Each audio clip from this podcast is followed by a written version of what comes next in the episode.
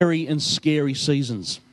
It was a, it was a very tough one, and, and some of you that were here then knew that the church was on edge, and we had a lot of people leave, and it really was a difficult time to to live through and to try and lead through. Uh, but God is so faithful, isn't He? So so faithful. But in the midst of that challenging season, God knows what we need. He knows the people we need. And in the middle of that season, I, I was at Koorong Bookstore and I came across this book, God's Heart Cry for Revival. This book rocked me. This book touched me deeply, and it was something that helped explain to me what was going inside of me, if, if that makes sense. We have things going on in our lives every now and then, and sometimes we need someone outside of that to just put into words what's stirring within us. And this book really, really helped me do that. And it, and it really helped me lead the church through the transition that we were going through at that stage. So what happened is after I read the book, I, I decided to get in contact with this, with this fella. Young fella, I think he was. Was. uh, Rob Cartledge, I go, oh yeah? Where's he from? Adelaide. Well, I'll get in contact with him just to thank him for the, for the book and thank him for the, the way the book uh, impacted me. Instantly, our hearts connected. Within a sh- short few weeks, we were at their house in Adelaide. Hey, surprise, we're here. We're here to stalk you. But they accepted us in. We really have enjoyed a, a wonderfully close friendship over the years now. And then Rob gave me the honour and the privilege of proofreading his next book, Taking Up Your Cross and having um, a bit a bit of input within the book as well, which has always been a huge honour for me, brother. So thank you so much. But just to hear Rob's heart growing deeper and deeper in love with God and hearing the voice of the Spirit, what the Spirit's doing and saying to the church today. So that's Rob's second book, Taking Up Your Cross. I tell you what, this is not for the light-hearted. This is not for casual Christianity. This is the real deal. And it's something that will really impact you deeply. And then Rob's third book, So You Think You Are Baptized with the Holy Spirit? It's a question. You see, there's so much of the church today claiming to be baptized in the Holy Spirit, but where's the power? Where on earth is the supernatural power that we read of in the book of Acts? Being baptized in the Spirit is not so just so we can speak in tongues. And that's it. Really, what's the point? If we're not changing the world, if we're not empowered to be a stronger, more powerful witness for Jesus, we've missed the point. So, the heartbeat of this book, which when I proofread this book as well, I was so captivated and so set on fire for more. And this has been our journey for more of God, for more of His presence, for more of His power, so that we can be more of a blessing to Him, number one, and to those in our world. So, to say that Rob, Rob Cartledge has influenced us would be an understatement. He's a part of the family now. And Robin Vina, we love these guys deeply. They're a, they're a close part of us, and they lead a wonderful church in, um, in Adelaide called City East Church, which is the overflow out of this church as well. So we, we, we are deeply thankful for their commitment, their devotion to the gospel and to our Lord. But you know what, church? We want to honor him now. So can I ask you on your feet, please? And let's give this mighty man of God a cheer and thank him for his presence here today.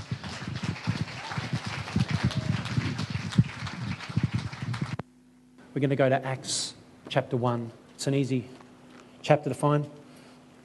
Acts straight after the four Gospels.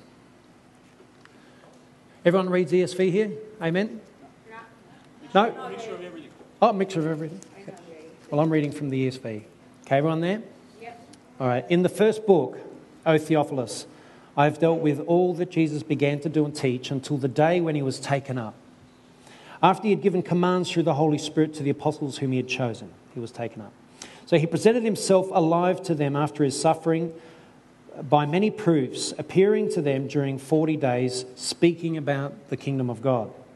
And while staying with them, he ordered them not to depart from Jerusalem, but to wait, but to tarry, but to wait for the promise of the Father, which he said, You heard from me. For John baptized with water, but you will be baptized with the Holy Spirit not many days from now. Verse 6 So when they had come together, they asked him, Lord, will you at this time restore the kingdom to Israel? It's funny about that. Jesus is about to be taken away, and they start asking him at this time, Are you going to do something? They're asking him for some sort of direction. And is this what you're going to do? Predicting what Jesus is going to do? But he said to them, It's not for you to know the times or the seasons that the Father has fixed by his own authority. In some ways, if you say that in a certain way, you could just about be a rebuke for an answer because they were more concerned with something that Jesus wasn't concerned with. Jesus was concerned, but you will receive power he wanted to make clear to them that you're going to receive power, and you're going to receive power when, the Holy Spirit has come upon you, and you'll be my witnesses in Jerusalem and in all Judea and Samaria and to the ends of the earth. And that's as far as we'll go. You're going to be my witnesses, and you're going to receive power. You're going to receive power. Let's pray. Lord Jesus, right now I just commit this sermon to you. Right now I commit it to you, Lord. This is your sermon. And Lord, help me to preach it faithfully. Help me to preach it by the power of the Holy Spirit. Let it not be, let it not be something that I just made up with my own imagination, Lord. And I know it's not, Lord. But let it be something that is from the Spirit for us right now, that will speak into every single heart here and transform our lives and change us, change our Christianity, change our Christianity and switch us on, Lord Jesus, to be the people you created us to be. Help us to be the people that you died for us to be. And so, Lord, I pray right now that you speak through me, that I do not say any word which is not of you, but I speak everything according to the Holy Spirit and in the name of Jesus Christ. And help me not to stray from the word but be faithful. And uh, Lord, I pray right now that you open up every heart. Just repeat after me Lord Jesus, open my heart to receive your Holy Spirit. Fill me to overflowing.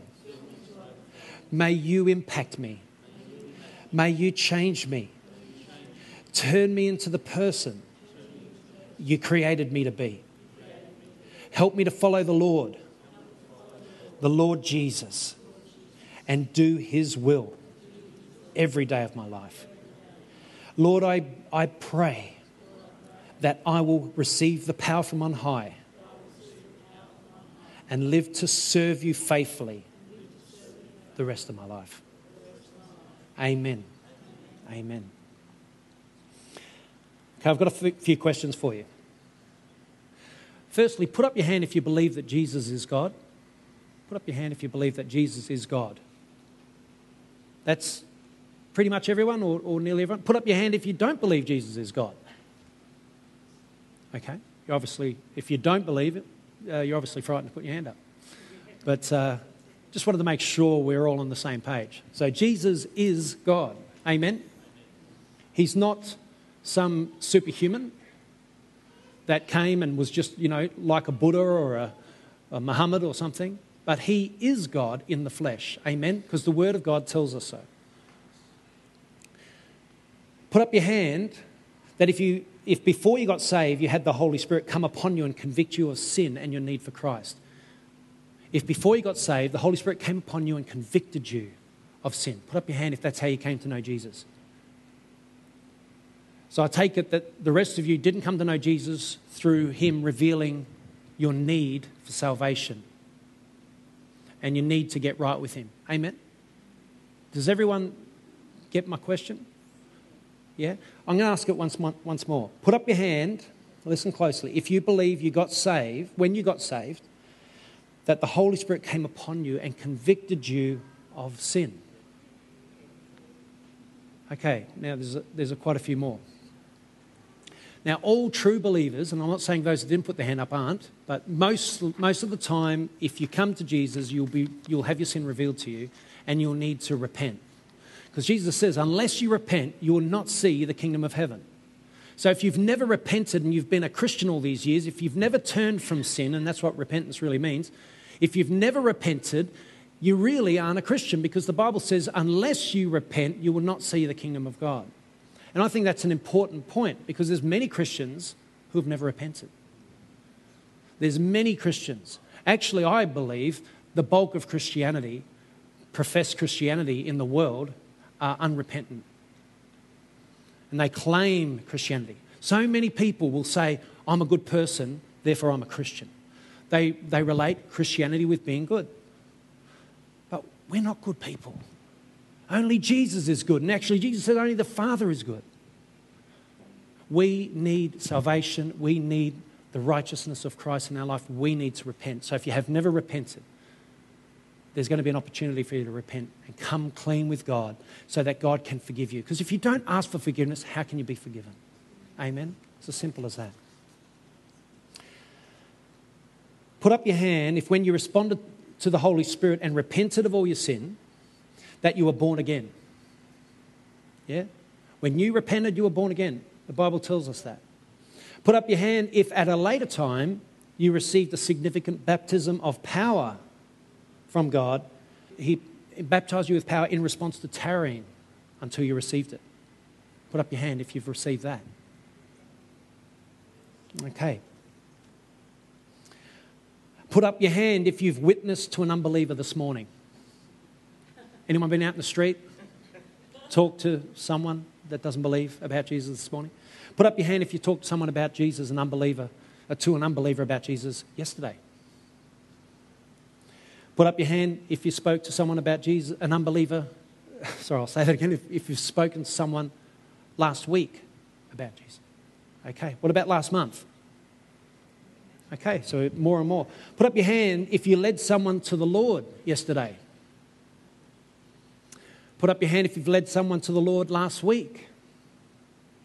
Put up your hand if you've led someone to the Lord last month. Okay, so I want to make clear no one put up their hand. Neither did I, by the way. Put up your hand if Christ healed someone of a debilitating or life threatening disease by your laying on of hands in the name of Christ. And if, if, you did, if you did that yesterday, did that happen yesterday? What about last week? What about last month? Very good. Praise God. What about ever? Okay. Put up your hand if you prayed for someone to receive sight and laid hands on them and they were healed. What about if you prayed for someone who was deaf and they could hear? What about if you prayed for a dead person and they were raised to life? Did your hand go up there? Spiritually dead, we're always praying for them. And they, some of them are coming to life. What about casting out demons? Anyone cast out demons? I've done that a few times. It's quite eye opening. I think you all see where I'm going with this. Turn your Bibles to Mark 16. Mark 16, 17 to 18. And it says this And these signs, and these signs will accompany those who believe.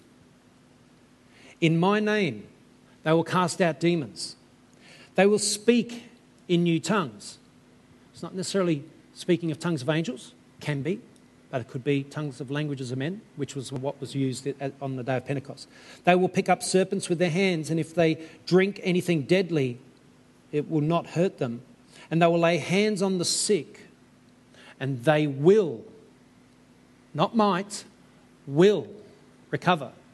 That's a significant passage. We've got to read that a few times, and we've got to take it very, very seriously because it says, These signs will accompany those who believe.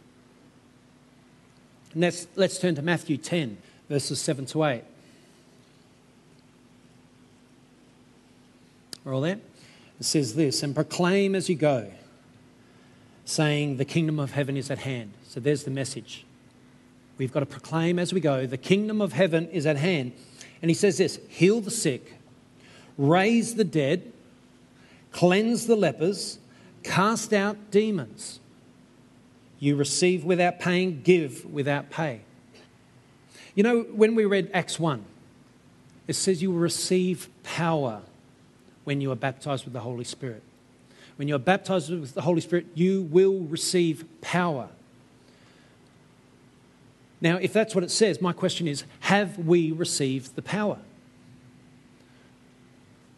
We haven't received the power. There are the few that have received the power, and there's, there's many around the world that have received the power. But you know what? When they receive the power, they become, you know, people that get followed around. Their ministries explode. They start, start to do incredible exploits for Jesus. And a lot of those people we have never heard of, we've never seen, and they're in countries that doing incredible things we don't know nothing about. And so all we, we know is what we know and the people we know, and we get used to it and we just accept it. We just accept how we are. We accept the mundane, in a sense. So Christianity becomes this thing that you do on Sunday morning, and it's a thing I try to pick up the Bible every day, I try to pray through the week, and it becomes a mundane, nearly boring existence for a lot of us.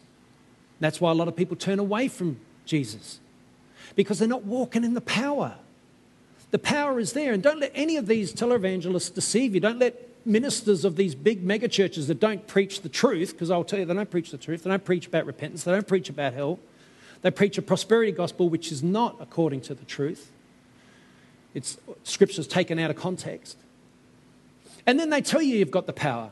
Then they tell you that you're, you're filled with the Holy Spirit. They tell you you're baptized. And you go away, yes, I must be, because my pastor's been telling me I am. Because I speak in the tongues of angels. I started to question all that because I could see Christianity is failing the battle. Christianity is failing the battle for souls. Satan is beating us hands down.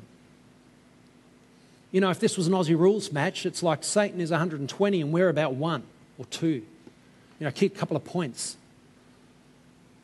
But something's got to change, something's got to break. And I believe we're living in the time when something is going to change attitudes are going to change.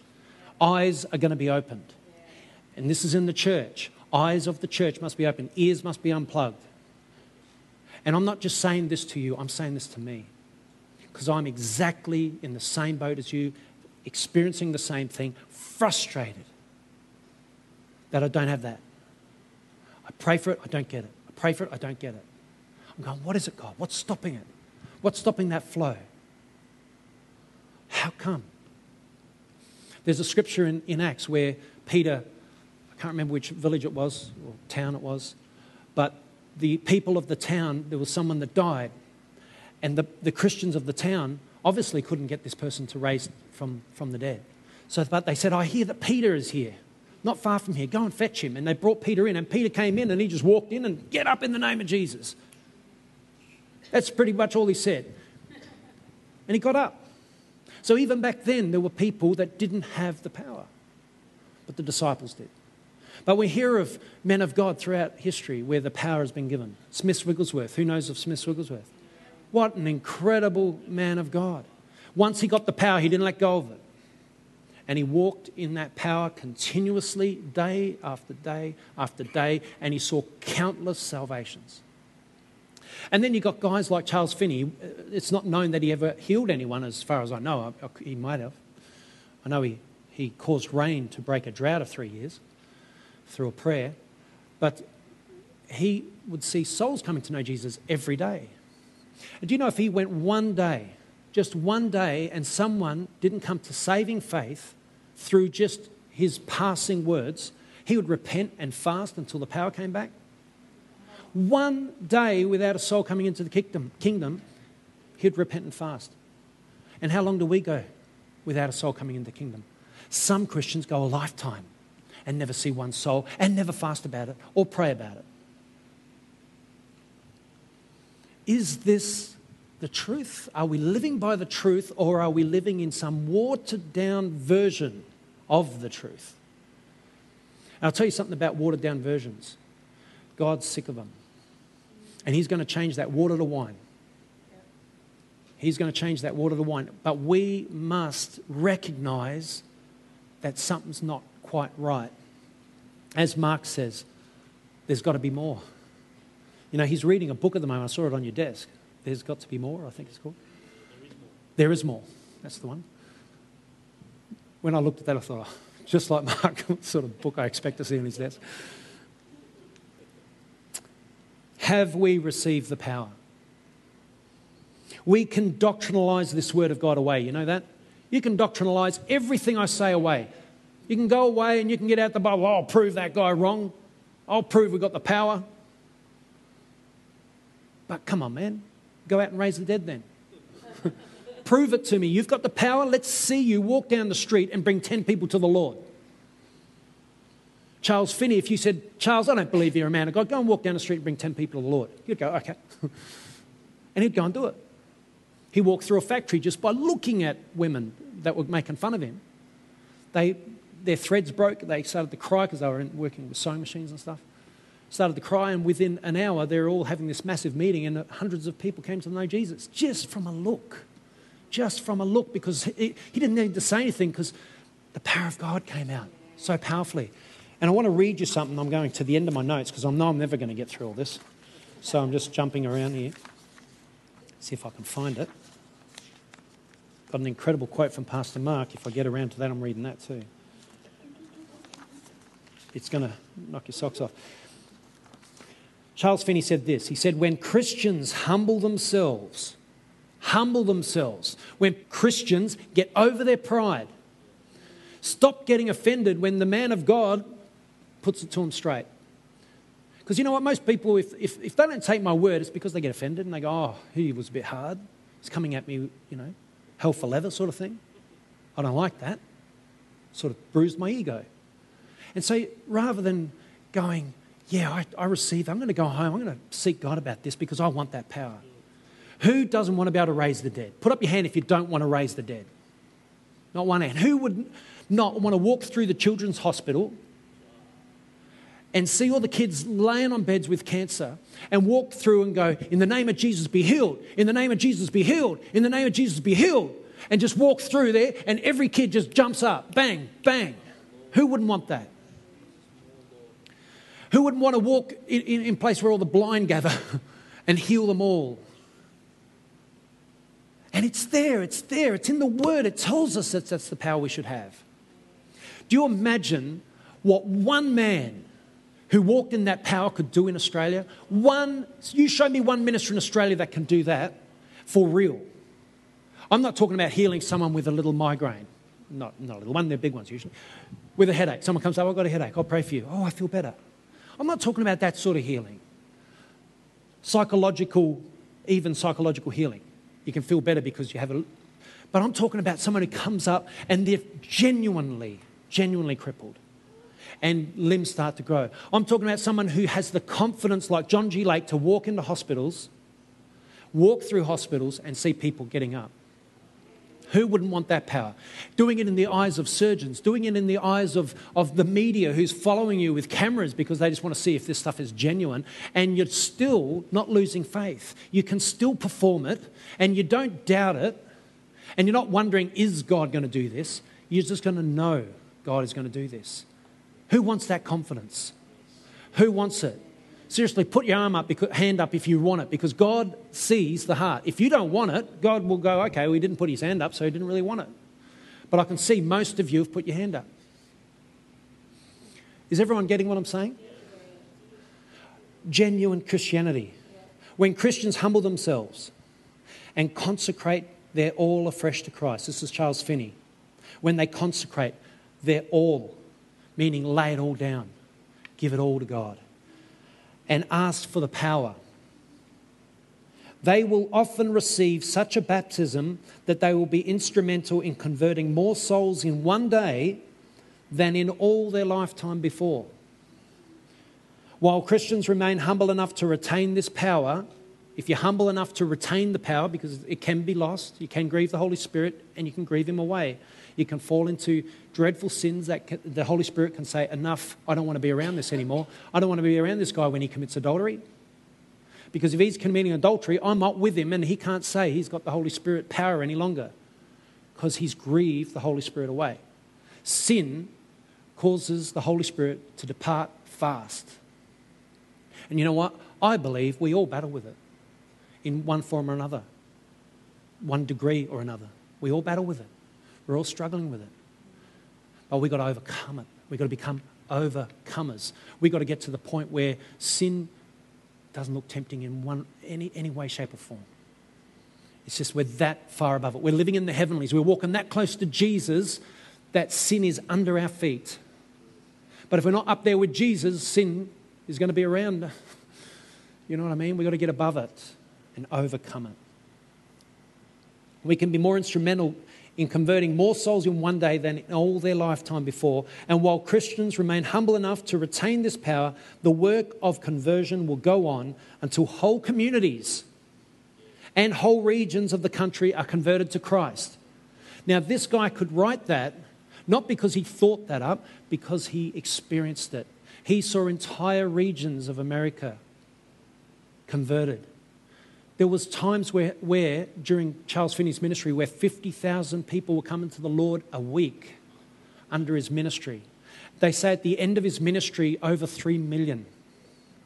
Over 3 million. And this is before radio, television, anything like that. That was just through a traveling ministry.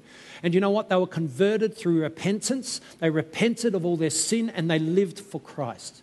And when they were checked on many, many years later, the only ones that were not still converted were the ones that went to weak powerless churches and got taught the false message, and they slowly, you know, departed from the faith. But most of them that stayed and lived under what Charles Finney had taught stayed saved, despite those crazy documentaries that you see on TV and YouTube and stuff, because I've watched a few that really bag Charles Finney. But I'm thinking, of course, Satan is going to bag Charles Finney. He's one of the greatest evangelists who ever lived. But you know, the Word of God tells us this that when the Holy Spirit comes upon us in baptism, that we will receive power. We won't receive a little bit of power, we will receive full power. That's what we're after. Full power, full baptism. Okay, I just want to ask this, these questions to you. When you were baptized, actually, I don't have to ask that because not many people put their hand up. They believed in their heart that they lack something. I won't go there. You believe you've, you lack that. But I want to ask you this question Have we settled for a weaker version of Christianity than the Bible speaks about? Have we settled for it? I think we have. It's comfortable. It's comfortable. You've made this church very comfortable quickly. It's comfortable to come here. Fantastic worship. Who doesn't love the worship? That was awesome, Mark. Awesome. And all the worship team, that was so, so good. And just to be in God's presence. But we can sort of get used to that and satisfied and comfortable. And then we can leave and we can go about our normal lives and forget Jesus. And you know what? When you get to the gates of heaven and when you get to judgment, you stand before God on that day, is He going to say, Well done, you did a really good job at your workplace? You worked really well, you built really good things, you, did, you were excellent in your job, you're upstanding in your job? No. He's not going to say, Well done, you earned half a million dollars. You had a half a million dollars worth of, you know, home and, and stuff. He's not going to care what you earned. He's not going to care about all the things that we actually put most of our priorities upon. When you stand before God on Judgment Day, He's going to say, What did you do for me? What did you achieve for me? What treasures did you build for my kingdom? How many souls did you bring? With you. And I know we'll be going, oh, look, I, I talked to a whole heap, um, but got into arguments with every one of them. And then they didn't become, they, I lost friendship with them. I had other friends that were pretty cool guys, and I didn't want to speak to them because I might threaten their relationship. So I just didn't mention it to those ones. Uh, my parents just said, you know, I don't want to hear you anymore. So I didn't speak to them either. And my brothers and sisters, they just go, you know, that Rob, he's a. And that's what they do. They still love me, though. They're a forgiving bunch. But you know what I mean? When you stand before God on Judgment Day, He's going to ask you, What did you do for me? You're saved. Don't get me wrong, you're saved. You won't get thrown in the hell. If you hold to a confession of faith, you are saved. And by the being born again, by having repented of your sin, you are saved. So if you have never repented of your sin, you've got to repent. You've got to come clean with God and confess your sin and turn and follow Him. But that's stage one. The stage two is to get empowered. That's the next thing. The disciples were saved when Jesus was resurrected and their eyes saw Him resurrected. But He said, I have to return to the Father, and if I don't, you're not going to receive the power.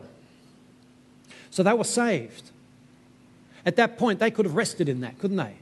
If they were like the modern church, they would have gone, that's enough. And he says, tarry. And they estimate that it was about a 10 day tarry. 10 days.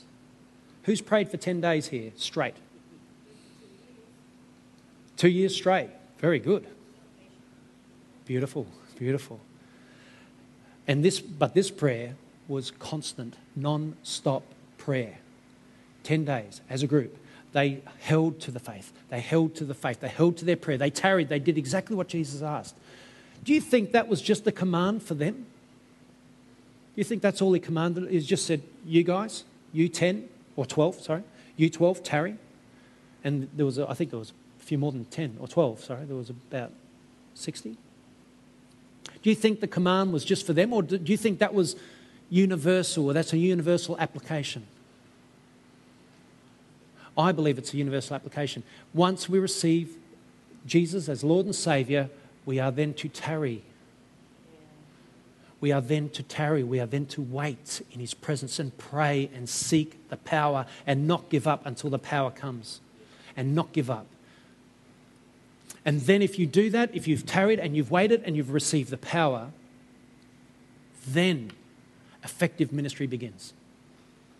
And I believe Personally, that's why I've got this challenge that so you think you are baptized with the Holy Spirit, and people don't like that title. They don't like that part of it being questioned. Oh, what? What's he saying? I haven't been baptized? I say, oh, I don't know. Read the book and tell me. Because if you fulfill the conditions, if you've received power, you'll be effective in ministry. Now, there will be people that read my book and go, yep, yep, yep, yep, yep, tick all the boxes. I am baptized. But then there'll be others that will read it and go, no, no, no, no, no hang on, have I missed something?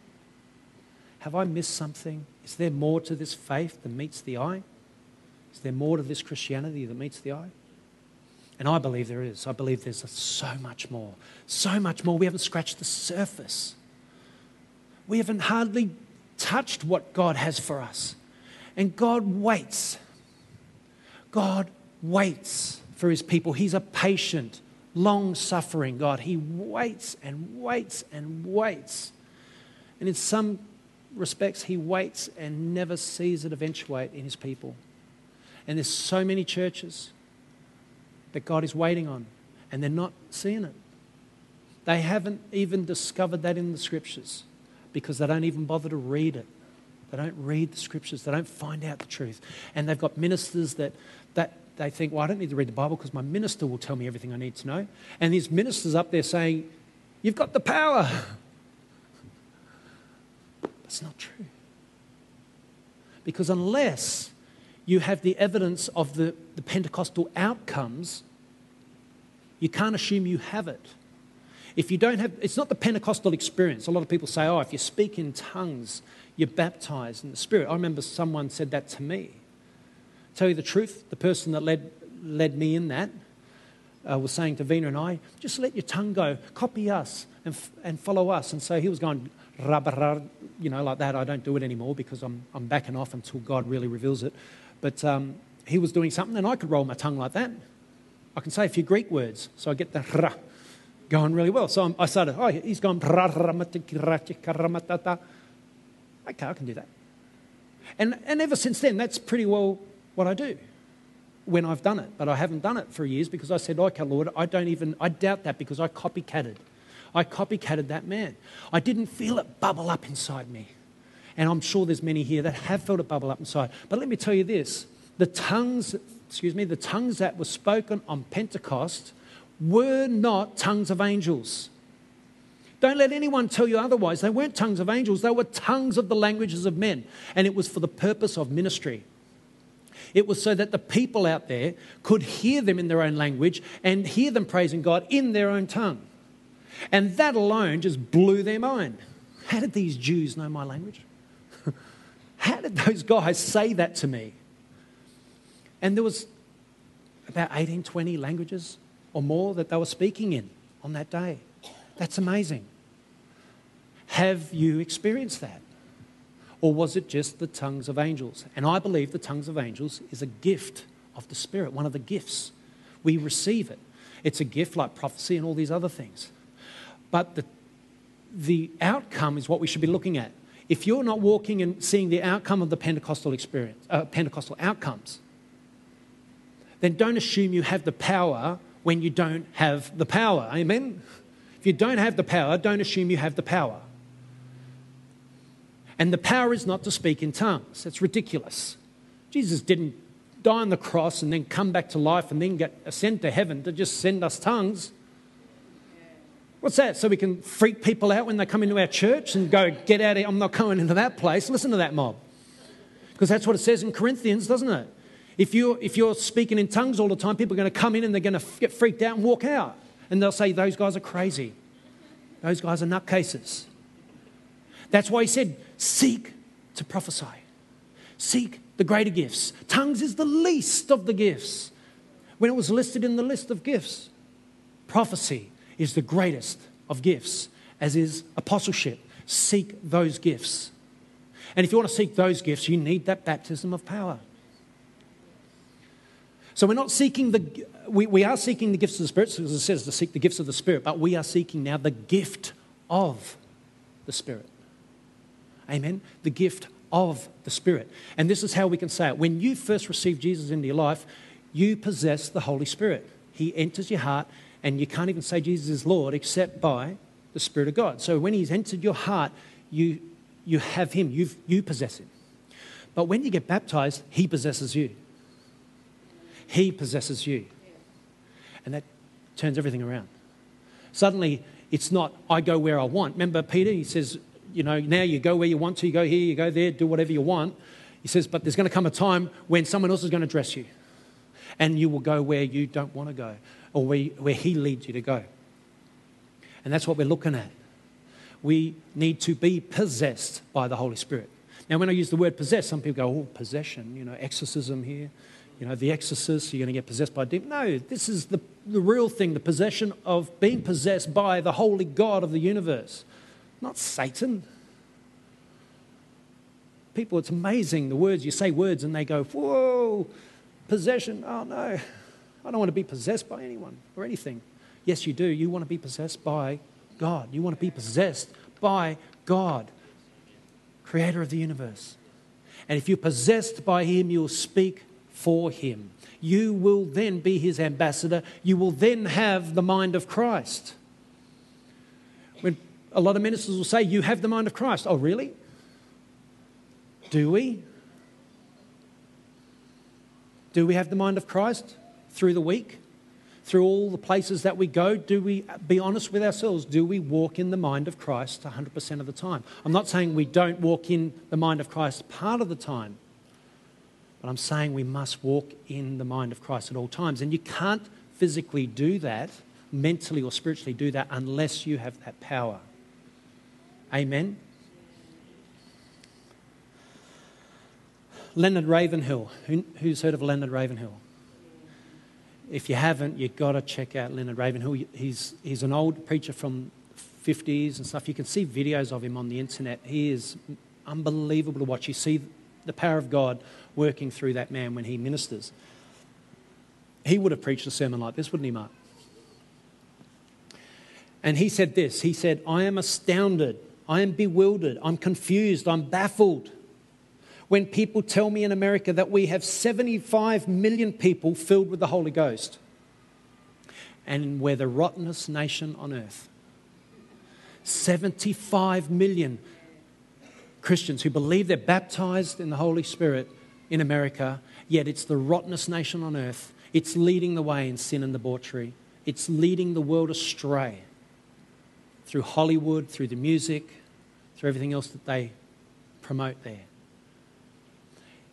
If there was one, maybe a few more because it's a big population, maybe say five, but if there was a number of truly baptized Christians in America, they would turn America upside down. I truly believe it when have you heard, have you ever heard of someone walking into a hospital and emptying a hospital of sick people? Have you, have you ever heard of people walking into a place where, like a hospital for the blind, and all the blind walking out seeing? Have we believed that we've had something that we haven't got? How many Christians believe they have something they haven't got? If you truly had the power to heal the blind, wouldn't you, the first thing you do is start healing the blind? If you had the power to raise the dead, wouldn't you start visiting some morgues? Now we've got to remember, we've got to remember in this that Jesus went to the pool of Bethesda. And there was a, must have been a lot of people at the pool of Bethesda who were sick and crippled and maimed and all trying to get into the water. There was a lot of people there, wasn't there? How many people did Jesus heal? One. Because God led him to heal just one person. But there's other accounts in the scriptures where Jesus healed every single person that came to him. Everyone that came to Jesus was healed. So whole villages were healed, whole everyone. That's what I'm after. Have we yielded to an acceptable version? A secular version of Christianity which is weak and powerless. Have we yielded to that? I believe that a good portion of the church has accepted a grave misteaching in relation to the baptism. Did you know one portion of the church believe that there is no actual Holy Spirit baptism any longer? They don't believe the Holy Spirit baptism even occurs anymore. They're probably not half wrong in a lot of respects. We're not seeing it. But it doesn't mean it doesn't happen, it just means from experience we haven't seen that many that have been baptized. Another group believe that you're baptized when you first believe. There's a lot of teachers around that the moment you accept Jesus in your life, you're baptized. But where's the power? Because the baptism is promised to give you power. Another group believe in a separate baptism from your initial born again conversion. However, they only look to the tongues as evidence. They only look to tongues. They look for the Pentecostal experience rather than the Pentecostal outcomes, a watered down version of Christianity. This is what followed the disciples. They were baptized in the power of the Holy Spirit. Acts 2:41 says those who accepted his message were baptized and about 3000 were added to that number that day. 3000 came in. Acts 2:47 it says praising God and enjoying the favor of all the people and the Lord added to their number daily those who were being saved daily additions. Acts 5:14 Nevertheless more and more men and women believed in the Lord and were added to their number. Acts 6:7 says so the word of God spread. The number of disciples in Jerusalem increased rapidly and a large number of priests became obedient to the faith. Acts 9:31 Then the church throughout Judea, Galilee, uh, Galilee and Samaria enjoyed a time of peace. It was strengthened and encouraged by the Holy Spirit and was being multiplied in numbers living in the fear of the Lord. Multiplied. So it's no longer additions, it's now multiplying. If there was two, there's four. If there's three, there's six. Acts 13:41 it says that when the Gentiles heard this they were glad and honored the word of the Lord and all who were appointed for eternal life believed. The word of the Lord spread through the whole region, the whole region. Are we settling for a powerless for a power that's less than what the Bible declares? Are we settling for a power that is less than what the Bible declares? If the Word of God is true, then what we can draw from the words of Christ and the acts of the believers of the early church is that those who are truly empowered by the Holy Spirit will have incredible influence on unbelievers. The last time you talked to an unbeliever, what was the outcome? Did they receive Jesus as their Lord? Was it a cool ending or was it a hot ending? Can you remember? Was it a bit of a debate? Bit of a fight? You know, who's, who's had arguments with people when you tried to tell them about Jesus? Yeah? Who's had probably more arguments than not when you tell people about Jesus? When you're telling people about Jesus, do you feel like, why can't I string the words together right? Why is it all coming out wrong? How come I feel so ineffective in reaching their hearts? How come I feel like this? And you can see their blindness, but you can't do anything about it. It's the same feeling as when you pray for a blind person to receive physical sight. And you pray and you go, why does it feel like nothing's going to happen? Why do doubts just overwhelm me when I'm praying for this person or praying for a sick person with cancer, and I'm, all I'm feeling is doubt, doubt, doubt. Are we missing the real thing? When you signed up for Christianity, did you sign up for power or did you sign up for ineffectiveness? When you became a Christian, did you want to shake the nation for the faith? Or did you just want to make sure that you get into heaven? That's another question you can ask too, because a lot of Christians just, you know, backup plan in case. In case what everyone else believes is true, or not true, sorry. This is good. It's good to have Jesus. But you know what? Jesus is going to say to some people, and I pray right now, none of you, but Jesus is going to say to some people on that day, Lord, they were going to say to Jesus, Lord, Lord, did we not prophesy in your name? Cast out demons in your name and do this for you and do that for you. And I did this, I had a great ministry. You know, I used to preach on Sundays for you, Lord. And I told a few people about you, Lord. I've done all these wonderful things. And Jesus is going to say, Get away from me, you evildoers. I never knew you. And you know what? I feel in the Spirit, or we know, and I know in this, the truth of this, that prayer will get us there. Prayer will draw us close to Jesus. Prayer will, will move his heart to say, okay, now he's ready to receive the power. So if you want power and you pray five minutes in the morning and that's it, don't expect it. I'm not saying take days off work so you can pray. You know, might be good instead of having a sickie, have a pray. But imagine that. I can't come in, I'm praying. but um, I don't feel right, I've got to pray. But when we signed up, we signed up for the real thing, most of us. Amen. Who doesn't want people to go to heaven? All of us want people to go to heaven. We all want people to be saved. Who doesn't want their unbelievers in their family to go to heaven? We all want them saved, don't we? And wouldn't you like to be able to be instrumental in getting them saved? Wouldn't you want to be instrumental in seeing all of your family saved, all of your friends saved? And all they can say is, What has happened to you, man? I know you're Christian, but this is ridiculous. I want what you got. You know, you hear that people, you know, that you get, I've heard preachers saying it to congregations that when you go out, you know, because you're a Christian, people are going to say, I want what you got. And most of them, if they're honest with themselves, saying, oh, I don't know if that many people think like that about me. half the time, I don't feel half different from a really good hearted atheist. That's to be honest. We know some lovely atheists, beautiful people, gorgeous people just blind as bats, but beautiful people. I just wish they would come to know Jesus because they're just prime candidates. But you know what? They're an atheist because they don't see power in the church, they don't see evidence for our faith, they don't see what, they, what we boast about. Or some Christians boast about. They don't see it, and so they don't want it. We can't let ourselves be fooled that we have something they haven't got when we don't have. We have this, I'll tell you now. I'm not trying to make you completely feel incompetent. We are born again, we're not useless under it. You know, I'm just born again. I'm not baptized in the Holy Spirit. I'll tell you now, I'm not baptized in the Holy Spirit.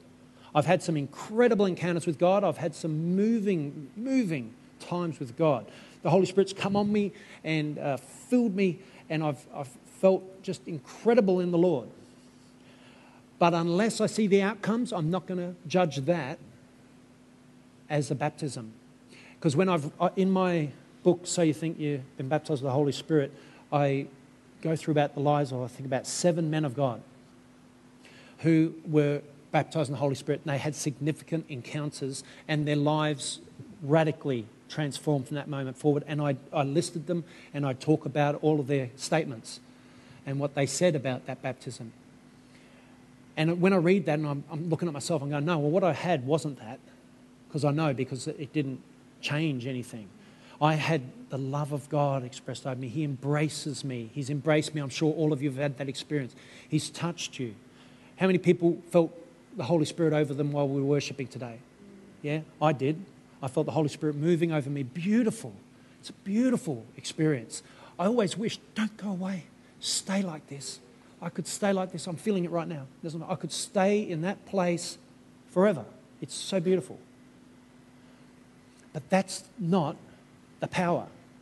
And we can't be deceived into thinking that just because we feel some tingles that we have the power. Because you can't win a soul by saying, I've got some tingles. Are you feeling those tingles? They're going, nope. I feel it, man, whoa. God's all over me. And they're going, really? I can't see it. God's all over you, how come I can't see anything happening? So we want the real thing. We want that power. Amen. I'm going to give you some reasons why I believe we don't have the power. Number one is we think we already have it. Who prays for something if they think they already have it? Who prays for something if they've already got it? It's crazy, isn't it? You got a Ferrari, you don't pray for a Ferrari. I've got one. Don't need it now. I've got a Hilux, best car on earth. Don't, oh, I want a new model. want a, it's a two, two wheel drive, on a four wheel drive, but anyway, I can't be satisfied. But I've got a Hilux, so I don't really pray for one. So that's a big curse in the church. Huge curse in the church. Huge, huge, huge, debilitating curse. If the, the body of Christ at the moment, we are living in the Laodicean era. I tell you, we are right in it. But having a form of godliness, but denying its power. We have a form of godliness, we all do, but we deny the power. We think we have it, we don't. We don't see it, and that was a, sign of the age. We're living in that age where the power is not evident, but we believe we have it. It's, that's a pretty radical, and that's why I wrote that book, because I wanted to question do you really have it? And consequently, it's one of the worst sellers in Australia. yeah, we, we might have had it. We have had the Holy Spirit baptism. There are people that have had the Holy Spirit baptism, but guess what? It needs renewing, it needs, needs rejuvenating, it needs an overhaul. We need to go back to our first love. We've got to reclaim the blessing. Charles Finney talks about having been baptized and then going through seasons of what he called baptisms through his life. He had seasons where he was baptized again. So you, and you, you read about that in Acts 4.31, that after, the, after they prayed, the building shook and they were all filled with the Holy Spirit. They had another baptism. And they were recharged again because they'd just gone through some persecution. They needed recharging. That we are dreadfully sinful. This is another reason why we don't have it. We are dreadfully sinful and don't repent. Who's never sinned as a Christian? Got to be one in the church. Someone lie. Sinner! there he is, up the back there. We're dreadfully sinful and don't repent. You know what? Every revival, true revival, I'm talking about here, because there's a lot of people that have revival crusades and they boast there's going to be a revival and come and, okay, we're having it. This community don't know anything about it. no one knows about it. The only way we find out is on YouTube. We're having a revival. Oh, well, you decided, did you? Did God show up? But the true revivals were always preceded by repentance. Always, without doubt, every revival, how many revivals you read about, Mark? Always repentance. Always, always. And it's not the unbelievers repenting. It's my people, if they call by my name, will humble themselves and pray and seek my face and turn from their wicked ways. Who? His people turning from sin. That's what he, he calls us to. And when the church repents, God starts to act, God starts to do something. He loves it when you repent because He can look at you again. You can't see the face of God with sin all over you. The Holy Spirit loves it when you repent because He can come back, because He can forgive you, and He can come back. You know, you think about it. When you sin, it's as grievous to the Holy Spirit as if you're married and you commit adultery. But the Holy Spirit can be very merciful. Where a wife or a husband might not forgive, the Holy Spirit will forgive. And when you repent and say, Lord, sorry, I'm so sorry I kept bringing those porn sites up. I'm so sorry. I'm so sorry that I started smoking dope again and I couldn't stop. My old carnal nature coming back. I'm so sorry, Lord, that every Saturday night I look forward to getting drunk. And you've told me no drunkard will get into the kingdom of God. I'm so sorry. Now, when the church begins to repent and change their attitude towards sin, and starts to be a holy people. We are called to holiness. Without holiness, no one will see the kingdom of God. When people start to repent and live holy lives, the Lord goes, okay, now I can use this people. Couldn't use them before, they were useless to me. I'd give them some answers to prayer because I love them, I died for them. But I tell you what, I died for them to overcome sin. You're free from sin. You're not free to sin. You're not free to sin. You're free from sin. His blood covers you, you're covered. That doesn't mean, oh, now I'm free, I can just sin all I want and God's going to keep forgiving me. It means you repent, you come back to the Lord. Now, sin should be a rarity, not the norm. It should be one of those things that you, you know, you're out with your mates, a glass of wine. I've got nothing against drinking. I'm one of those guys that, you know, don't not drink. The reason I'm like that is because Jesus used to drink. Not an alcoholic, but he would have a wine. He actually turned water to wine. And he was always found to be preaching to people in, in hotels or the equivalent of.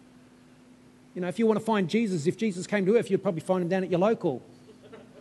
Not getting drunk, but reaching them because there's nothing wrong with a glass. But you don't have 10 glasses. Because soon as you get to that point, you're entered into sin. Now, I'm going to get crucified if I, this gets on YouTube for that because there's some around that are convinced you can't drink. But that's ridiculous. That's ridiculous. You can have a drink. Now, I forgot where I was going before I started saying that now. so I'll go on to the next point. Wow, I've gone right over time, haven't I? We don't tarry. I'm just going to speed through these last couple of points. That's another reason why we don't see the power. We don't get the power. We don't get the baptism because we don't tarry. Point four. Point five is we don't believe his word. We read it, we say, yeah, great stories, some great stuff, some real words of wisdom in there, but there's some things in it I don't believe applies to me because I don't see it. You have your doubts. We limit God by our own view of ourselves. Now, this is not a self esteem point. It's not about getting a big ego. It's we, we start to think, there's no way God can use me in that, so I'm not even going there.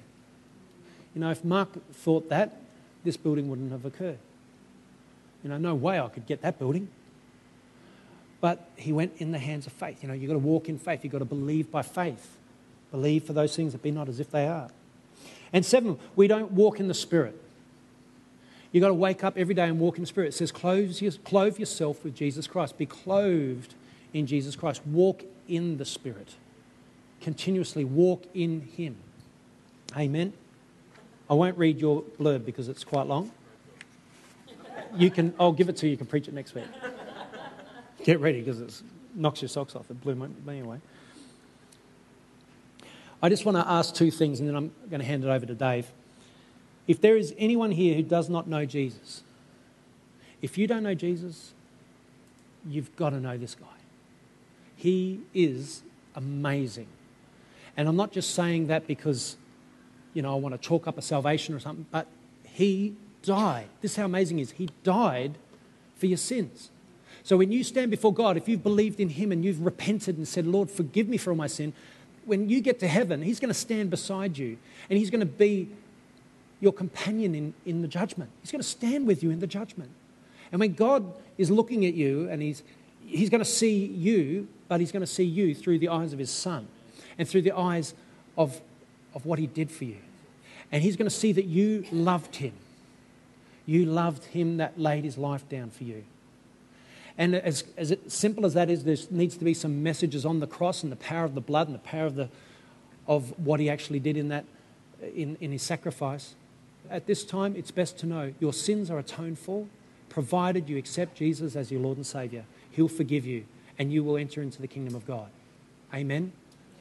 And so, if there's anyone here who's never received Jesus, who's never repented and got right before God, when Dave comes up, there's going to be an opportunity for you to come up here and, and we're going to pray with you. But also, for those who want the power, I'm calling you today to come forward and we're going to be praying for God to give you the anointing. And this anointing we're going to be praying for, it's two, two different prayers. One is to tarry and pray. When I was thinking, oh, Lord, we'll pray that they receive the baptism. And the Lord spoke to me and said, hang on, there's a condition tarry. Tarry. I don't want you to pray for someone if they've never tarried, never even considered it until now. And suddenly I pray and they just feel some tingles and they think, I'm baptized. So if you've never tarried, if you've never persevered in that, I want, want to pray that God gives you the anointing to tarry. And we need that anointing, especially in this age. Because the moment I set my heart to tarrying, guess what? The phone rings. Or uh, one of my kids run in and, Dad, Dad, can you come and help me with this? Or something gets my attention in my thoughts, and my thoughts wander away from what I actually initially sat down to pray for. You know what I mean? So we need an anointing to tarry. So we're going to pray for that.